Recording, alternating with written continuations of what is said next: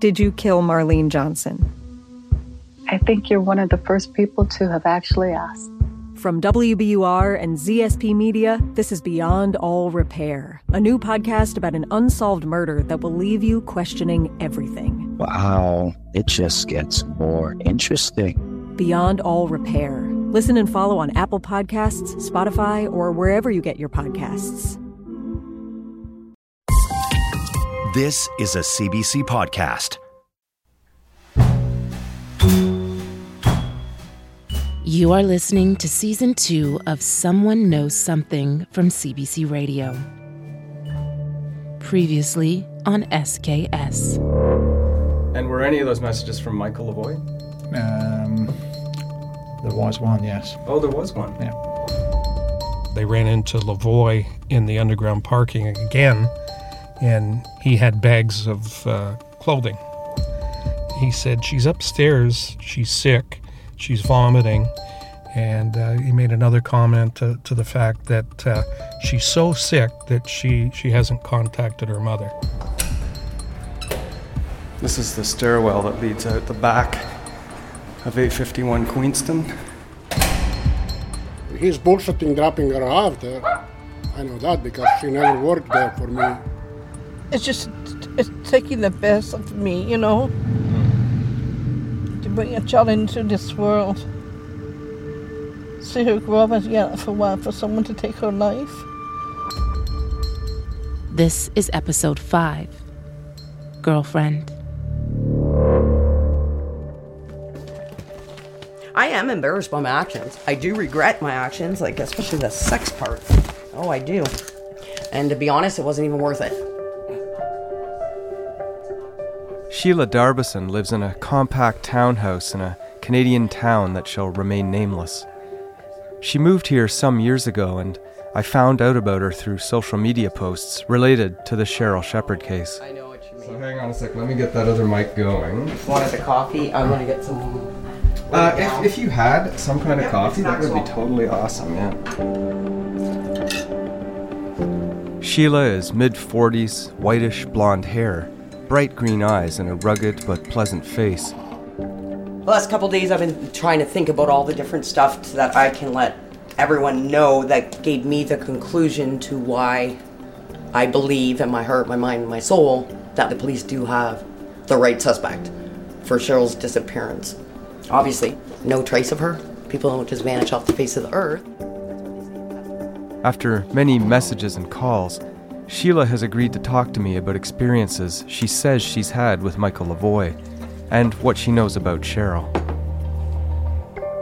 It's important to note before we go further that Michael Lavoie, in his discussions with police, has said he had nothing to do with the disappearance of Sheryl Sheppard. Given the situation, that's why they say your past always comes back to haunt you, but things that you do growing up, things that you do, make choices as a young adult, and we all make our mistakes, and obviously, regardless of what somebody's lifestyle is, Sheryl didn't ever deserve that whatsoever. Whatsoever. Um, what do you take in your coffee?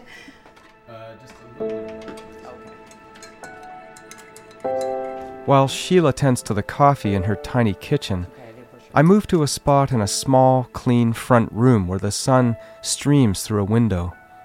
It smells of cigarette smoke here, and I wonder what past has been haunting Sheila.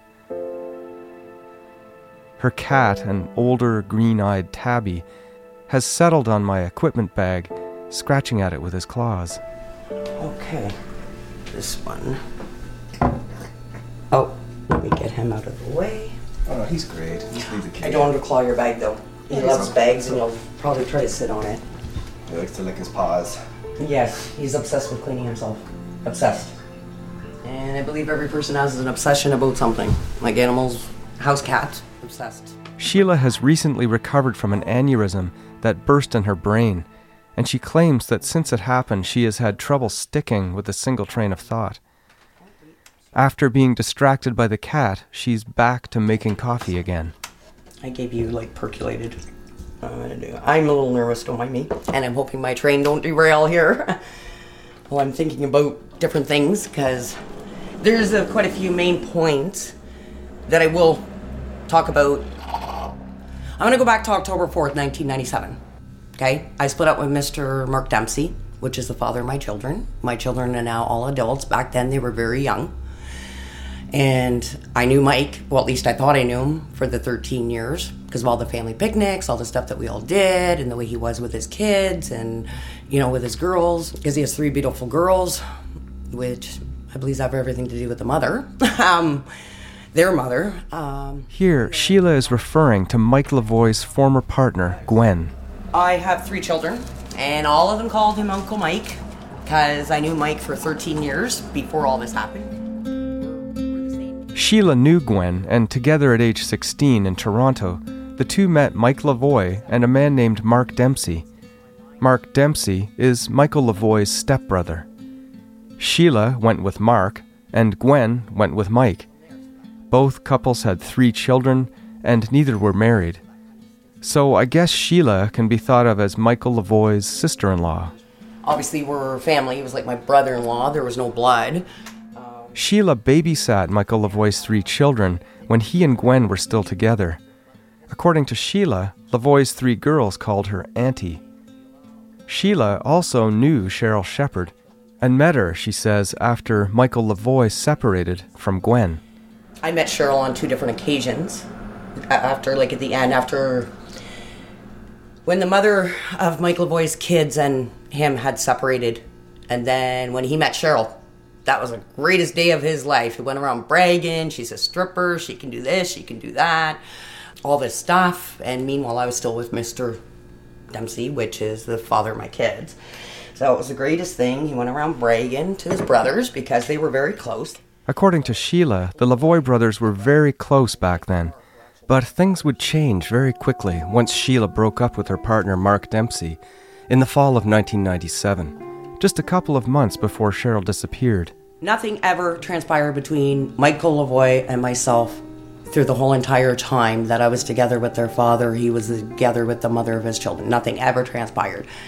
Um, I knew come October 4th, 1997, I was it was totally done between me and Mr. Dempsey, Mark, the father of my kids, and we were totally finished.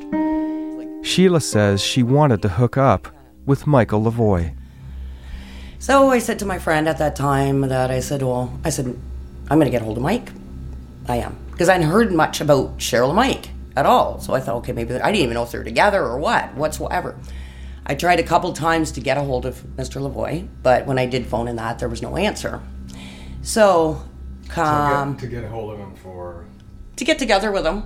Yep, to get together with him for sex. Yes, for sex, and that's all I wanted. One time thing. That's it. Just to it out from the stuff he said through the years to me and stuff. So that's all that was ever supposed to ever come about of that whole situation. Mind you, it's something I've paid for for the rest of my life. Sheila says that she reached out to Michael Lavoie after her fall breakup with her partner Mark. This would be while Michael Lavoie was still together with Sheryl. But she's adamant that nothing happened between her and Lavoie until January 1998, shortly after Sheryl disappeared. So, turn around, I wrote this letter, and I went and put it in the mailbox. Because at this point, when I found out that he proposed to her and she went missing, I thought, all right, he must be so brokenhearted. He must be like so like devastated. You know, here he proposed to the woman that he loves, and you know that, and she's disappeared. This is what I had in my mind frame at that time. In the letter, I had stated that you know um, it was about us getting together. I can't remember, but it was to all effects of us getting together to have sexual encounters because that's all I wanted from him. That was it. Police knew all about this letter. Retired Hamilton police investigator Don Forgan, who had already been working Sheppard's case, found out about it from Lavoie's own parents. Do you recall your first meeting with Sheila Darbyson? The parents of uh, Lavoie contacted uh, Warren Coral and myself and said that uh, they had discovered a mysterious letter that had been left at the apartment it was addressed to Mike, and it uh, had been left where return mail would be left in the lobby.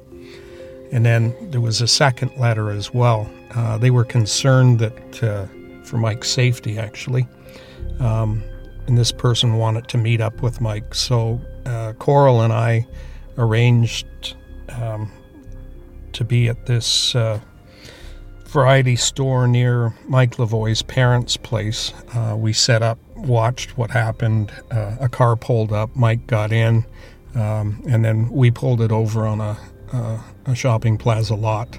Hmm. Got the driver's license, and it uh, it turned out it was Sheila Darbyson, and she explained that she was uh, didn't want Mike's parents to know of her involvement with Mike, right? Because she was with Mark Dempsey had a conversation with her saying, you know, about her, her own safety. So you got together with Mr. Lavoie in Hamilton. And you lived with him for. Mm, no, no, we didn't end up living. No, no, no. Oh my goodness, no. This is about two weeks after Sheryl disappeared. Yes. Darbyson goes on to tell the story of driving to Hamilton for her first date with Michael.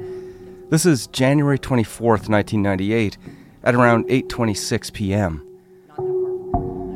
When she picks Mike up, he asks if he can drive her car and then tells her that the police are going to be pulling them over.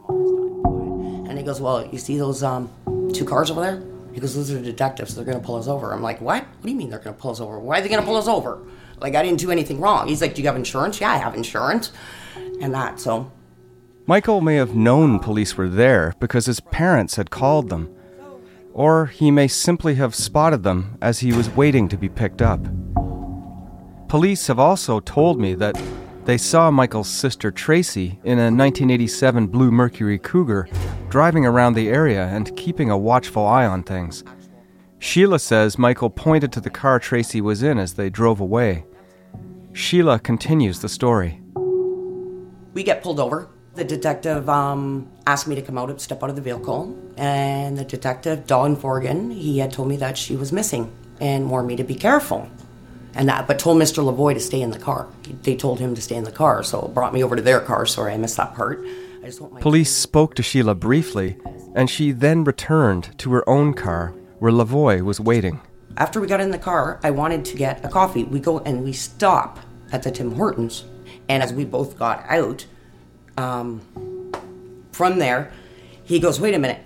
And he starts checking around all around the seats. I was like, what are you doing? And he goes, well, you never know. You can't trust them. They could have threw something inside the car to listen to what we're saying or anything like that. And I'm like, why would they do that? From there, he goes, oh, they're just trying to pin this on me. I'm like, okay. Michael's vigilance here does not mean he's guilty of anything. So we go in, get our coffees, we leave, come out. So we're driving, and he's taking me down all these back roads, everything. It was pitch dark. I don't even know what way he took me to get down to Mississauga because we're driving down to a friend of mine's house. This is where we're going to go spend the night. So from there, we get down to um, my friend's house. We spend the night there, everything.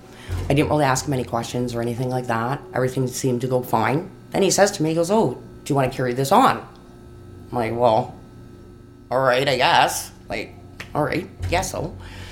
So from there, that's how it carried on. After that point, he started coming over to my house. Mind you, my children never seen him.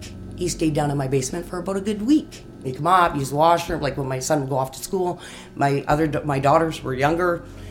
My youngest one didn't really talk too much. So from there, um, he hung around at my house, stayed for about a week. In the weeks and months after Sheryl's disappearance, while police were conducting their investigation and trying to keep tabs on Michael Lavoie. he was having sex with Sheila and, at least for a week, staying in her basement. Sheila Darbyson can give us insight into Michael Lavoie's behavior immediately after Sheryl's disappearance, and we'll hear more from her later in the episode.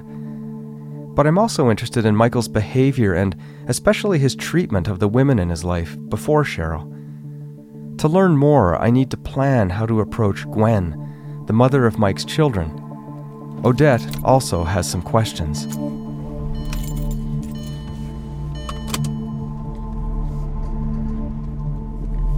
Just heading in to see Odette again.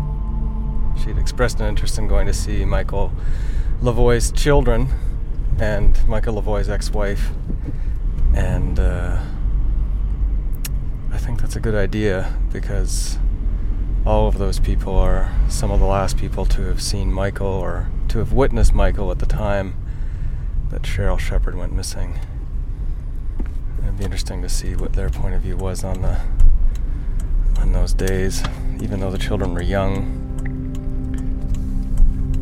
The mother would certainly remember some things.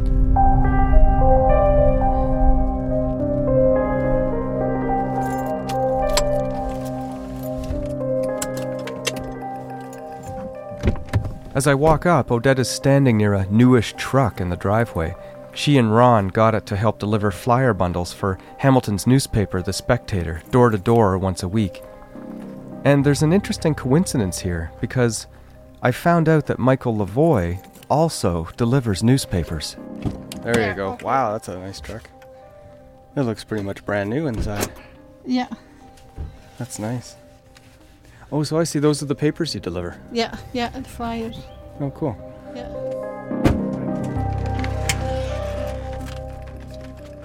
We walk inside, and Odette confides that she has been tormented over the rumor we heard from Betty Jurgen about Sheryl ending up in a wood chipper. Oh, I am because I'm telling you, I'm not finished with this.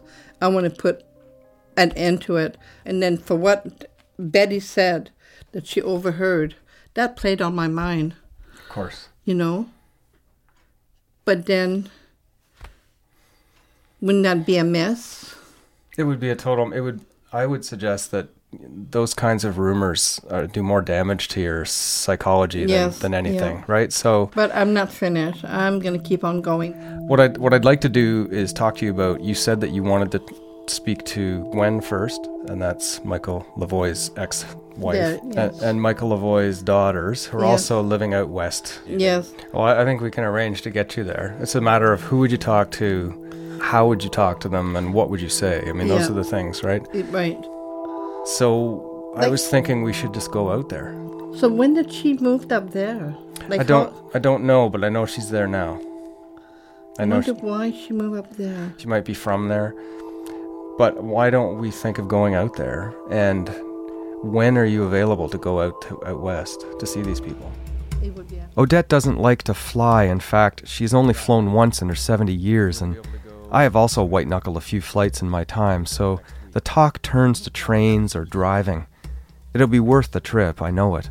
I think the best, I've done this before with family members, and I think we call when we get there, and we s- Mhm, you mhm, talk, and you mhm. say what, why we're there. Mhm. I want to meet you. Michelle's important because she was nine years old at the time, so Yeah, if she'll she talk knows, to yeah. you and us, that would be awesome. And Gwen will remember, you know, things from that time, and I Yeah, think they're really yeah. crucial to talk to, and you're right to want to talk to them. Yeah, yeah. Odette asks if she might bring a friend along, or maybe Ron, and I think that'd be okay with CBC. See, you could come, but what we're gonna do with Muffy, you know? I decide to let her think about it for a while and change the subject. So we chat about her clock and spoon collections. they all tell different times. Yeah, yeah. How many clocks do you have in there? You must have. Oh, quite a bit. You must have three dozen. Well, looks like you've got about two or three dozen clocks. Andrew, look outside.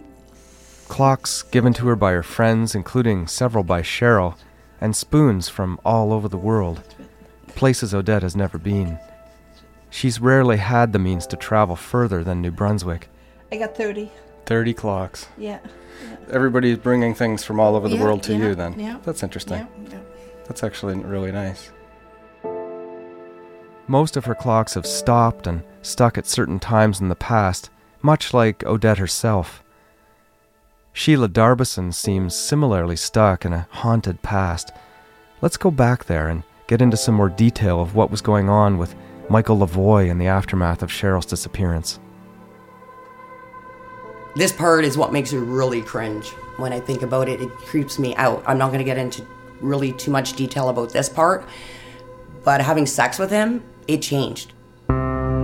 It it changed dramatically. It was what word does Michael Lavoie love to use? Offside.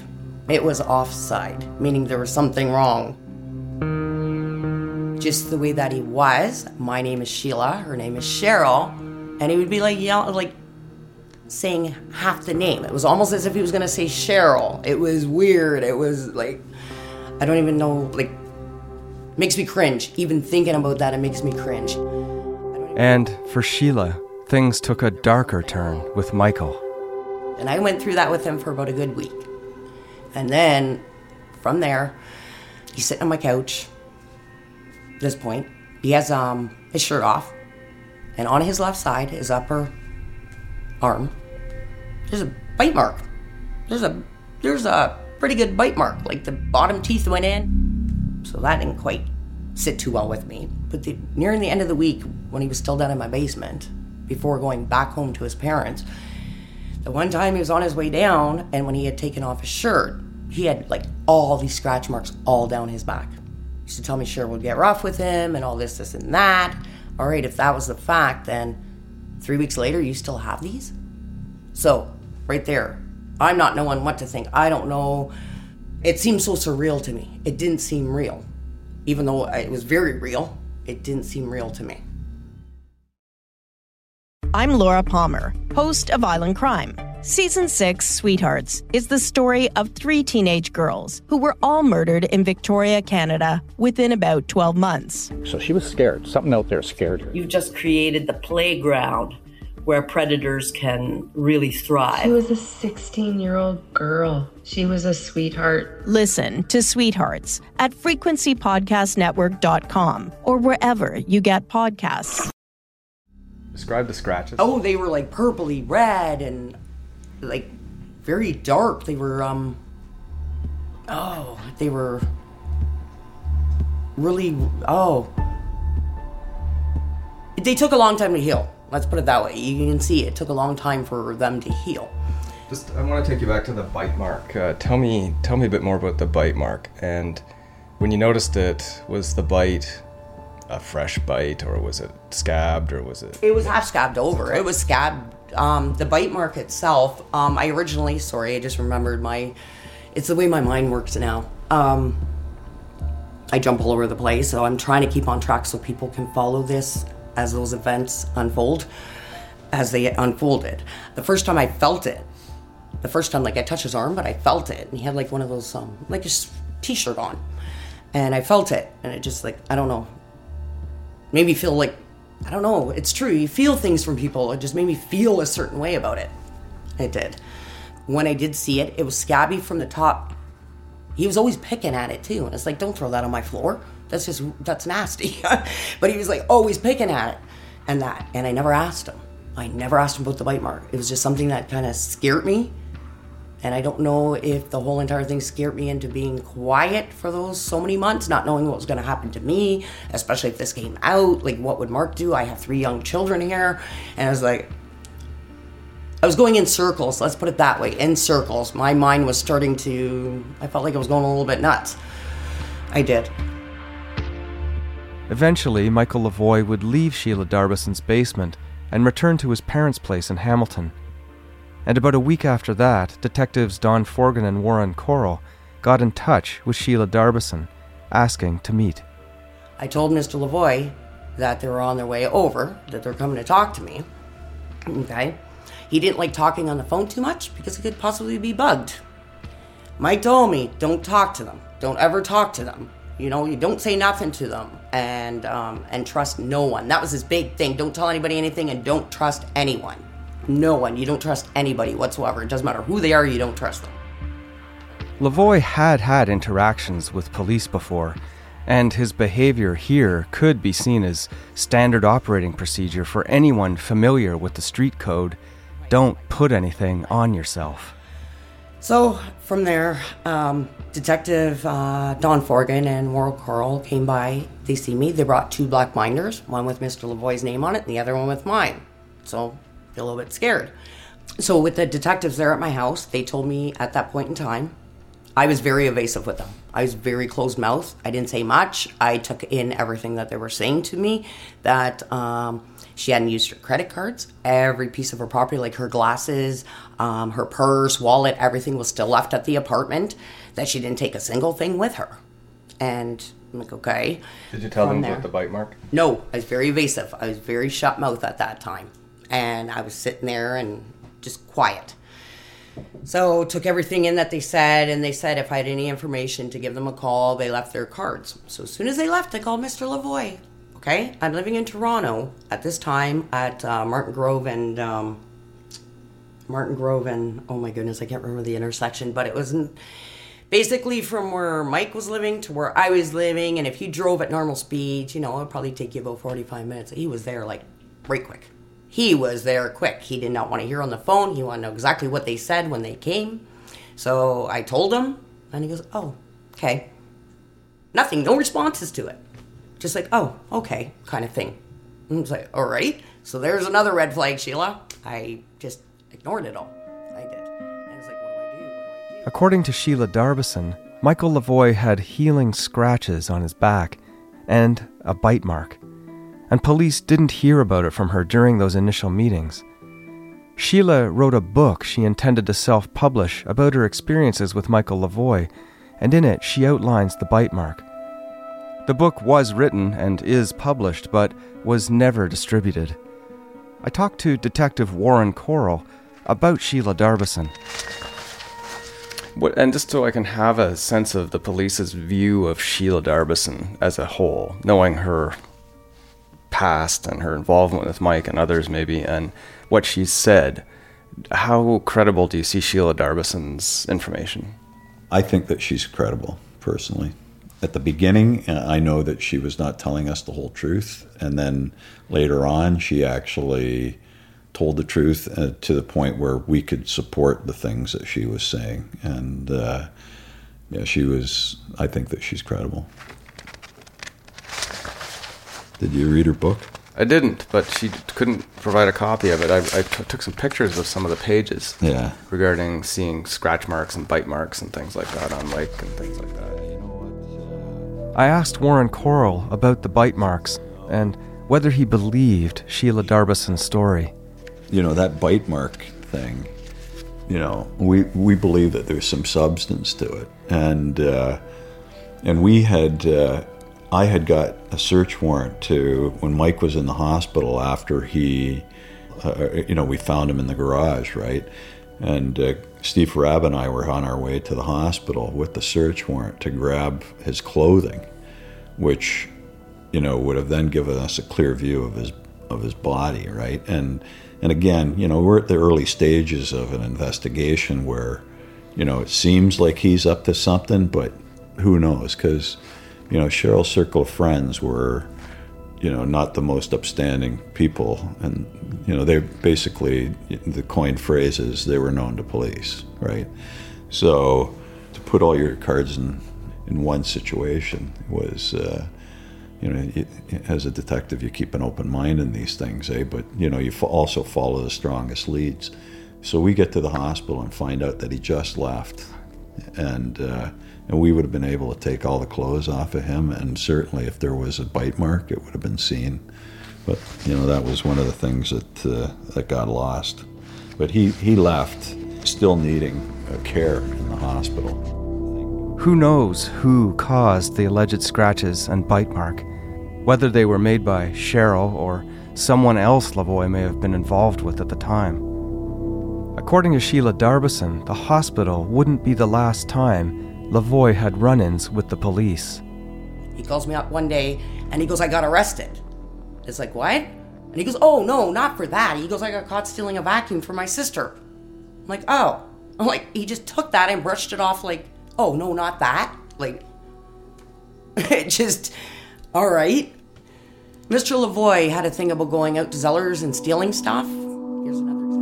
A search of courthouse documents shows Michael Lavoie had two theft related charges after Sheryl disappeared. One was withdrawn, and for the other, he was sentenced to 90 days and fined $200. There was a charge on his record from before Sheryl disappeared in 1997 for possession of break in instruments, and that too was dropped. But he received a suspended sentence at the time for mischief under $5,000. Let me think. I gotta think. There was stuff he would sporadically say, just randomly say. He would just come out and I would just kind of look at him. Oh, take him to Zellers. Then Sheila remembers a different story that occurs again at a Zeller store. On this occasion, they went there so Michael could get a pair of shoes. Sheila waited for him in the car. He comes out of Zellers, gets into the car because I'm driving my car. He gets into the car and he goes, "Oh," he goes, "You know what this detective said to me? He asked me, "Oh, did you enjoy kicking her in the head?" And that, and he goes, "What is that?" I guess looking for a response from me. I didn't give him a response because I didn't know how to respond to any of that. Sheila didn't respond to the story, and police involved in the case say they have no knowledge of this incident either. Sheila carries on with another story involving her mother and Pat Lavoie, Michael's mother. My mom was talking to Pat. Pat went and said to my mom that they had found a body close to the water. So I called up Mike. Oh, no, I didn't call him up. We went out for supper. And I didn't say anything until I was with him at the restaurant. And I said, Well, your mom was talking to my mom, and they said they came across the body. And he goes, What? Like this. he got all he got all weird. He got really weird. He was paranoid. When you went out for dinner with him, when was that? When did they Oh. find this body? How many months? Around the end of January. It was oh. around the end of January. It was still pretty new at this point. Everything I'm talking about with him is still at the beginning, within those first few months. It's the, everything that I'm talking about now is within those first So you went out to dinner with Michael Lavoie and said that the police had found a body, and then what happened? by the water because he asked me where, and I said by the water, and he goes, "What?" Just the way he reacted to it, and it's like it could have been anybody's body. And then um, that conversation was left at that until the next day. I think it was the next day or the day after. I can't remember specifically. It was like within those couple days, and he goes, "Oh, you know that body they found? It was a man's." I'm like, "Oh, okay." Like everything was nonchalant to him. Like it just for somebody that yeah, it was just unreal. There's a number of anecdotal stories involving Mike that Sheila, in retrospect, finds suspicious. But it's difficult to know how much weight to give them. After all, it has been almost 19 years. It's frustrating because I do regret in every being in my soul that he didn't say something sooner to the detectives. I gave Mr. Lavoie exactly what he wanted. Helped him emotionally, didn't say anything to the police. And as a human being, that makes me feel very, very horrible. And still to this day, I feel very horrible about it. I do, with a lot of regret for that part. So, from there, I wanted to write a book. I thought, how am I going to do this? So I decided to do it myself. So it took me a good year to figure out how to how to publish a book. I did a lot of research into it to do all that stuff for the ISBN numbers and all that. So I went ahead and did that, and I put my story into the book about the situation, the truth, with Sheryl and Mike from everything that I got from Mr. Lavoie. I put it out, but then I pulled it back.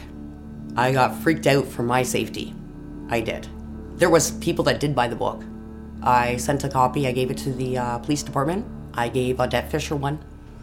A few other people. Um, I had a bookstore order them, and then I pulled it off. And I thought, for my kids' sake, and my own mental well-being at this moment, because there's nothing more that I can do other than putting that story. Um, so tell me, since you've come out talking about Michael Lavoie and your history with him and your feelings about him Mhm. and the case, have the police been in touch with you? Have you talked to police and been doing interviews? I have talked to the police since then, since that what a since that day that they came to my house with the black binders. I have talked to them. I did. Um, You told them about the bite mark and the scratches? yes, uh, I did tell them about it. I told them about all of that. From there, they had asked me if anybody else had seen it, and there was still some of it left.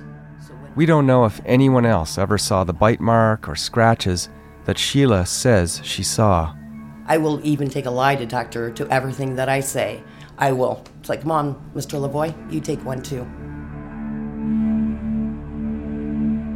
You asked him questions about the scratches, the bite mark, anything else? Did you did you point blank ever ask him if did you kill Sheryl Sheppard, Michael? No, no, I never point blank asked him that. No, I was just afraid. It was like a frozen afraid, uh, like a, a fear that made me freeze. I don't know, like, oh, afraid. Just afraid of saying it and afraid of all that. In 2005, I thought, okay, this is the last thing I can do to try to help make this come forth. until they come across her, someone comes across her, her remains, and that this is the last thing I do. So I wrote that book. And I actually called it, it was Closure, It's Time to Come Forward. Closure, It is Time to Come Forward, a book titled for every case I know.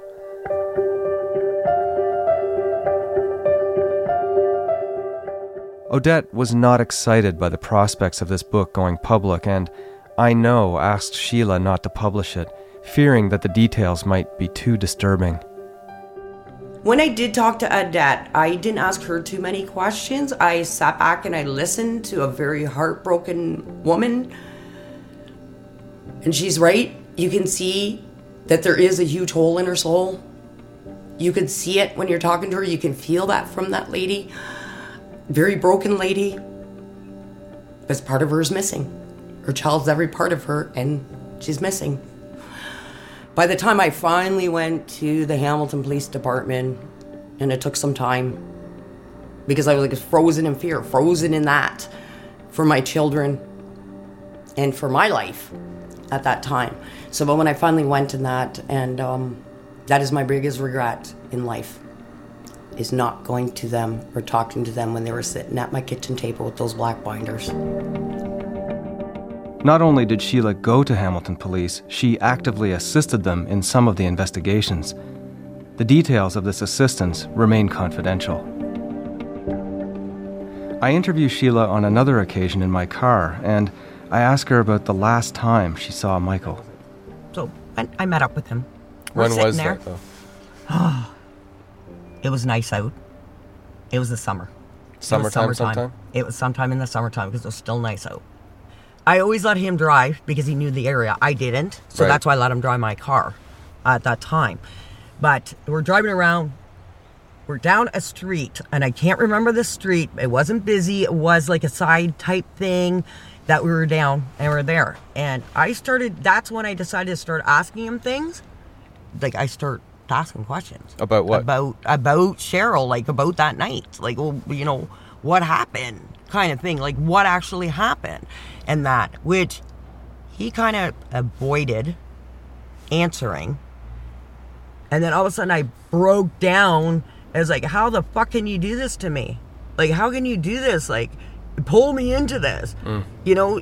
But I started crying, so things weren't really coming out right. So he leans over to hug me. And then he said to me along the lines, if I thought he did anything to Sheryl, I could run him over. He got out of my car, went up about 15, 20 feet, laid down on the ground, and I'm looking like, oh my goodness. And it did go through my mind about running him over. It did. But I didn't. I have children. And then how did that end? Like what? that just- was it. I just sat there. I just sat. He got up. And that was that. And then you never saw him again after That that. So he got up and just left. He didn't ever come back to the car. That was it. Hmm. And did you ever speak to him again after that? No. I think that was the last time. I do think that was the last time. Again, assigning a value to stories like this is difficult. How they played out at the time, if they did at all, and from whose point of view. Back at Sheila's apartment, I ask if she'll read me some of her book, and she says okay. After wrestling through yet another closet piled high with boxes and notes about her life with Lavoie. I, what I have um, here is all the stuff from like in the book, things I have written down. I believe there may be a couple of newspaper articles.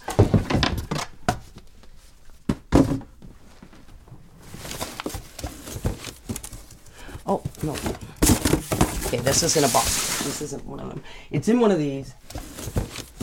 Oh boy. I don't know. This might be a little harder than I thought it was going to be. Hold on. I'm just I'm hoping it's in these boxes. Some of the stuff. I think it is. And then Sheila finds a few handwritten pages. Oh, okay, the second night I see Michael Lavoie was when he told me the third major lie. I believe it was the fourth night he spent with me. Mike and I were sitting on my couch. I discovered a very bad bite mark on his right arm where you could see the teeth marks. I was touching Mike's arm. As soon as I touched it, I moved my hand away from it. A few minutes passed. I got up and I went up to the bathroom. I turned back. We started talking about, well, basically, Mike started talking about how Sheryl used to hit him and biting him and scratching him. So conveniently tells me this after I touch it. Doesn't tell me before, but after I discover it. So he said that that was Sheryl's bite mark. Did Basically. he tell, he tell you that that was Sheryl's bite mark? Oh wow. Oh, after I felt it and I came downstairs from the bathroom and he that's when he started talking about Sheryl hitting him and used to hit him and bite him and scratch him. and then it was shortly after that is when I seen the scratches on his back. So he he basically Basically, yeah. told you that Sheryl did that to him. Basically, yeah. I never even thought about it like that. Oh wow, see what happens with new perspectives? Oh wow. Oh, I'm just trying to see if there's something else in here.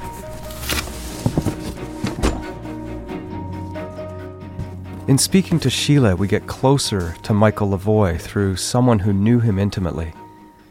There's his behavior, the bite mark, the police interactions, and Sheila's desire to come forward, now as a sort of living testimony to tell us what she experienced. Michael knew Sheila and was communicating with her prior to Sheryl's disappearance, but Sheila says they never got together until after Sheryl disappeared. The timing is odd. Even Sheila would say that. And circling in, closer to Michael Lavoie, there are others who have more to say and who have never spoken publicly before, like Sheila's ex partner and Michael Lavoie's own stepbrother, whom he grew up with, Mark Dempsey. Oh my goodness.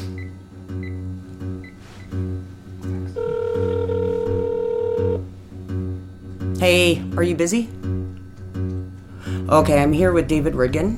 Ridgen? Ridgen. Ridgen. Ridgen. And that, and we, like we've been going through everything for the last couple of hours. So I did explain that you're out there at work and that. So he's right here. So he's going to talk to you for a minute. Okay, so hang on one minute. Okay, this is Mark. Uh, go ahead. Shoot.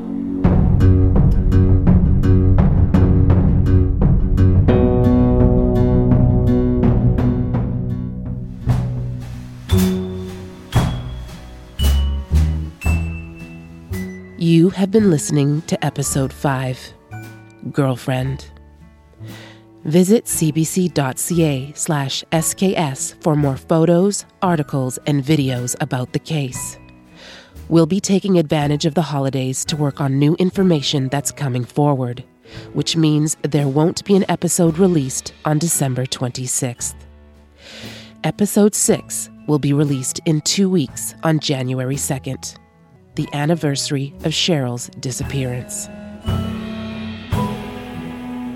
Someone Knows Something is hosted, written, and produced by David Ridgen and mixed by Cecil Fernandez. The series is also produced by Chris Oke, Steph Camp, and executive producer Arif Noorani. Our theme music is by Bob Wiseman, with vocals by Mary Margaret O'Hara and Jess Reimer.